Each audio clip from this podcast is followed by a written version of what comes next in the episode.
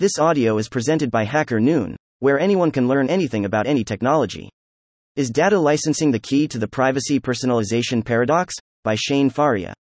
Privacy at all costs? Not so fast. In the consumer world, two seemingly competing desires have manifested an increased desire for privacy and personalization.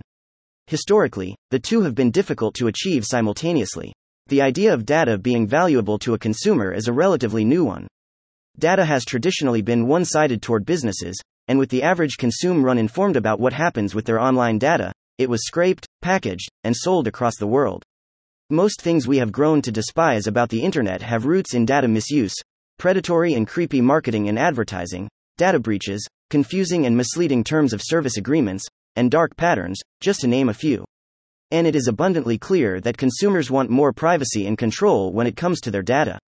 86% felt growing concerns about data privacy, and 78% we reconcerned about the amount of data collected.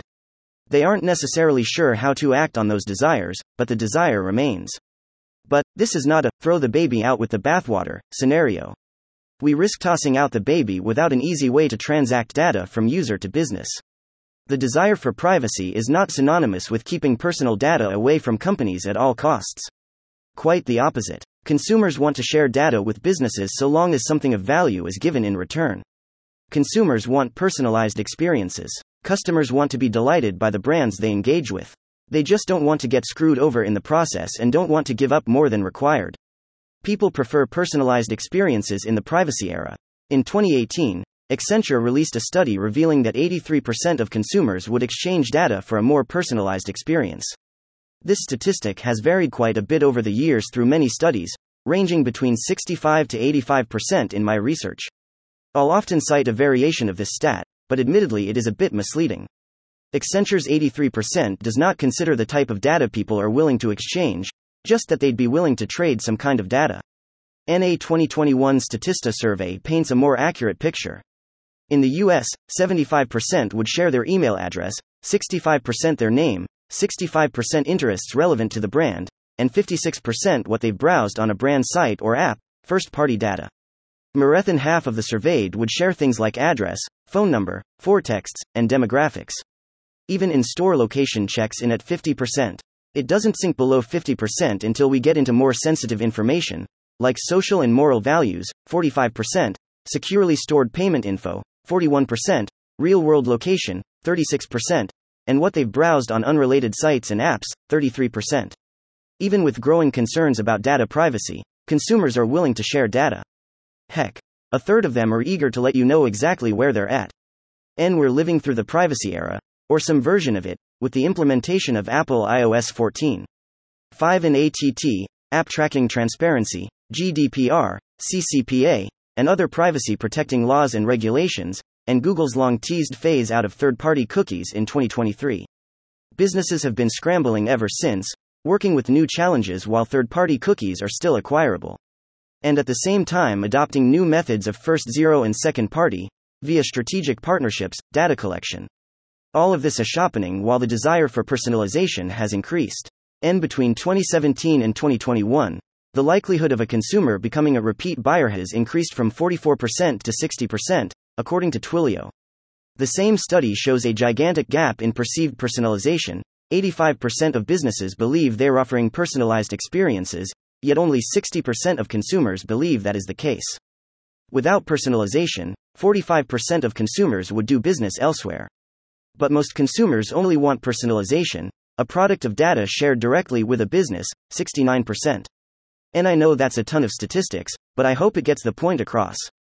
TWAPITHs, privacy and personalization, diverged in a yellow wood.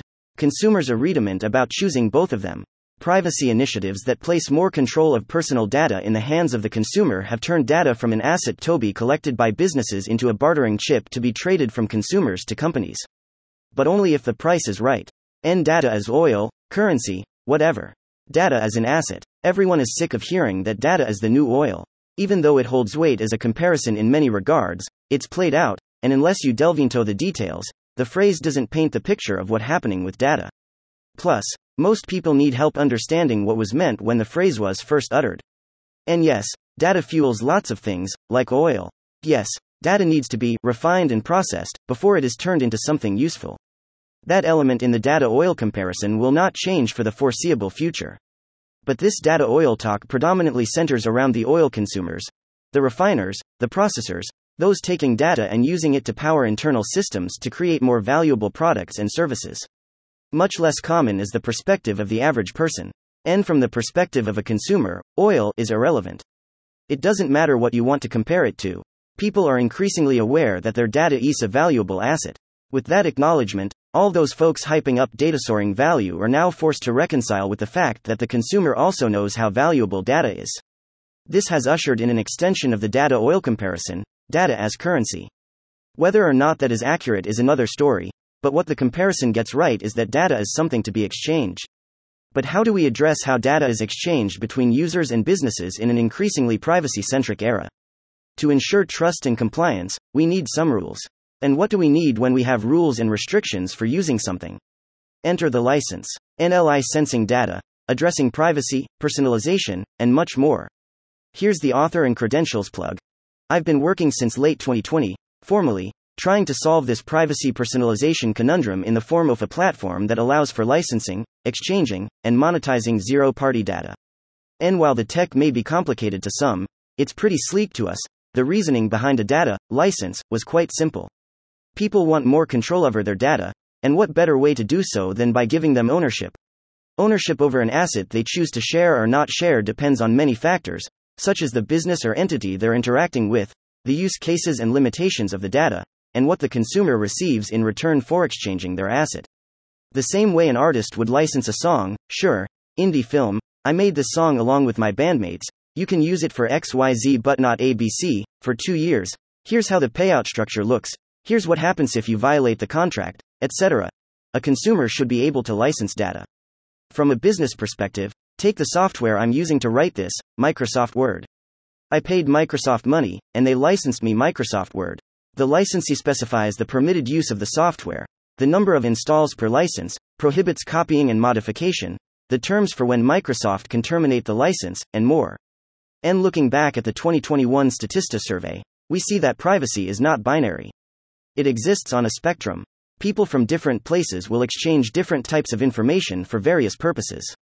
While cookie banners have implemented a filtering system for the types of data allowed to be shared, and lawyers would argue that terms of service agreements and privacy policies to which consumers agreed to explicitly state the parameters of data collection and use, these methods are obviously suboptimal and cater to the desires of businesses rather than consumers. Cookie banner opt ins are low. Most people don't read privacy policies or terms of service agreements, and who can blame them? And the data license deals consumers into the equation in a way that makes sense of them, isn't invasive, and, most importantly, sets the terms for what they receive in return.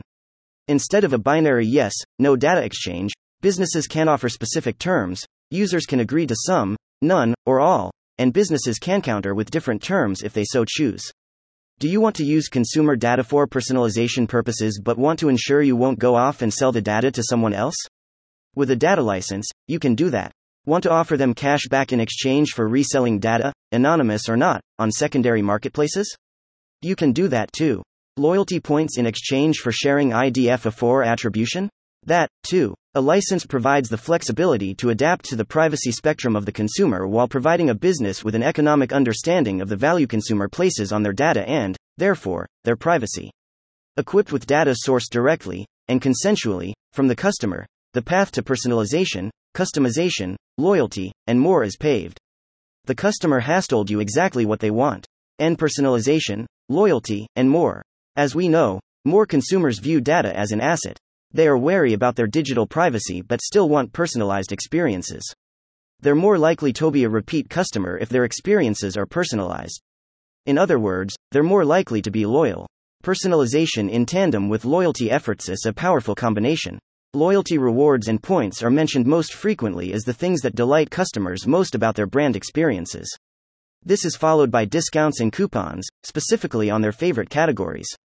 A brand understanding of a consumer's needs also makes the list, as well as notifications on favorite items coming back into stock and, of course, the overall customer experience. And personalization plays a significant part in all these methods of delight. Excellent band name. From the specificity of coupons to an understanding of a customer's favorite products and product categories. Personalization and loyalty go hand in hand. Both are powered by relevant consumer data. There are mountains of studies out there on loyalty and personalization, painting the same picture. And most of these studies need to address the method of transacting data between customers and businesses.